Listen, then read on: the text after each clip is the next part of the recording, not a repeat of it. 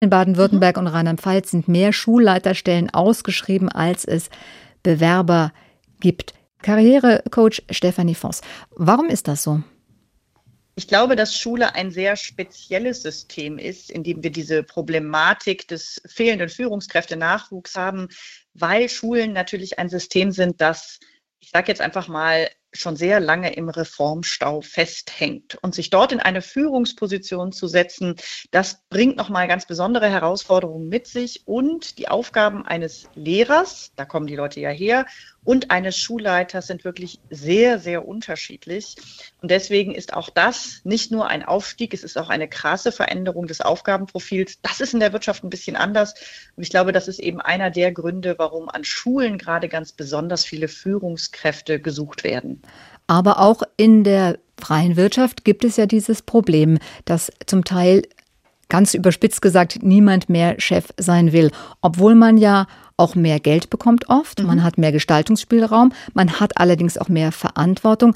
Warum reizt das alles die Arbeitnehmer offensichtlich nicht mehr so stark wie vielleicht früher?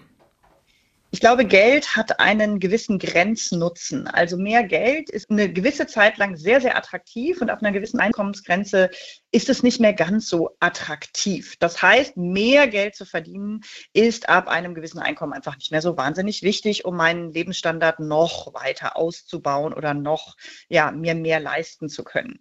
Zudem ist es so, dass heute die Menschen, die ja jung in den Arbeitsmarkt starten, die haben einfach andere Ambitionen, als das vielleicht noch vor 20 oder 30 oder 40 Jahren der Fall war.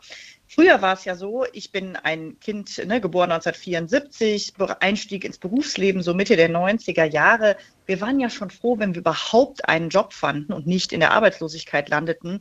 Und natürlich waren wir sehr angetriggert, ne, uns auch irgendwie zu beweisen.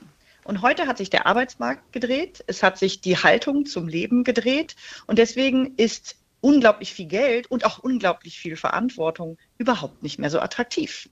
Kann man sagen, Karriere ist den jüngeren Menschen nicht mehr so wichtig?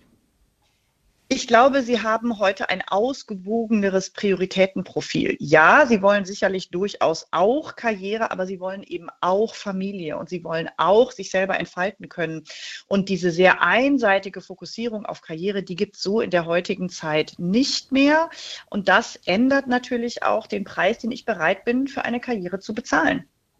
Sind das auch diese alten Chefmodelle, diese alten Ideen von Chef, von traditionellem Führungsstil, die einfach vielleicht nicht mehr so passen und nicht mehr so angestrebt werden? Ja, das glaube ich auch. Also in Organisationen, wo eine sehr, ich sage jetzt mal, etwas veraltete oder traditionelle im weitesten Sinn eine Führungskultur vorliegt, da ist es natürlich nicht so attraktiv, sich in Führung zu entwickeln, während wenn eine Organisation sich schon weiterentwickelt hat, schon etwas modernere Führungsprinzipien lebt, dann kann es auch eher möglich sein, junge Menschen dafür zu begeistern. So dieses, ne, sich mit der Firma verheiraten und das ist das Aller, Allerwichtigste. Und alles andere stelle ich zurück. Das machen viele Menschen heute nicht nicht mehr. Das ist aber das, was von einer, sag mal, oberen und vielleicht auch eher älteren Führungsetage sehr häufig noch erwartet wird. Naja, und dann kommen eben Erwartungen, die Menschen einfach nicht bereit sind zu erfüllen. Und dann machen sie es nicht. Und ein Punkt ist auch noch wichtig. Es ist heute okay, keine Karriere zu machen. Man ist kein Versager. Man ist nicht irgendwie gesellschaftlich geächtet. Im Gegenteil, es kann sogar gesellschaftlich sehr angesehen sein, sich ganz bewusst eben nicht für die Karriere zu entscheiden, sondern für ein zwischen verschiedenen Prioritäten ausgewogenes Leben. Das war früher anders. Was können denn Unternehmen tun, um Führungspositionen wieder attraktiver zu machen?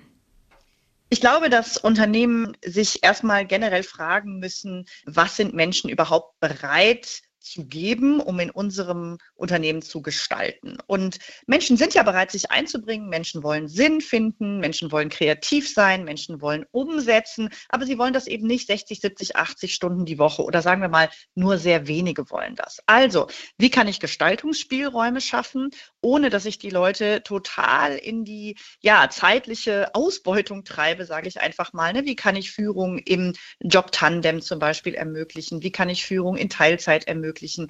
Wie kann ich viel Flexibilität und Freiheit ermöglichen, sodass Menschen diese Freude, die das ja Verantwortung übernehmen, ja auch in sich hat, aber eben nicht bezahlt wird mit einem unfassbar hohen zeitlichen Einsatz? Zum Beispiel auch nicht der Chef, sondern vielleicht das Führungsteam?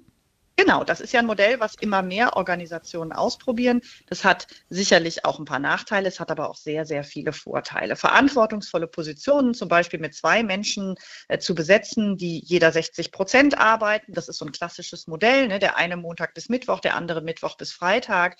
Hat ganz viele Vorteile, immer Ansprechbarkeit. Man kann Urlaubszeiten überbrücken. Da sitzt jemand, der quasi ne, zwei Herzen hat und vier Augen hat, also sprich ein Tandem, was sich auch gegenseitig reflektieren und beraten kann. Also es hat ganz viele Vorteile, aber eine Organisation muss das wollen. Und natürlich, wenn gerade ne, ältere Führungsgenerationen ganz anders sozialisiert sind, können sich das erstmal überhaupt nicht vorstellen. Es funktioniert aber unter gewissen Voraussetzungen und es ist tatsächlich ein Modell, von dem ich glaube, dass wir das noch viel, viel mehr in Zukunft sehen werden. Die interessantesten Interviews zu den spannendsten Themen des Tages. Das ist SWR aktuell im Gespräch. Jetzt in der ARD Audiothek abonnieren.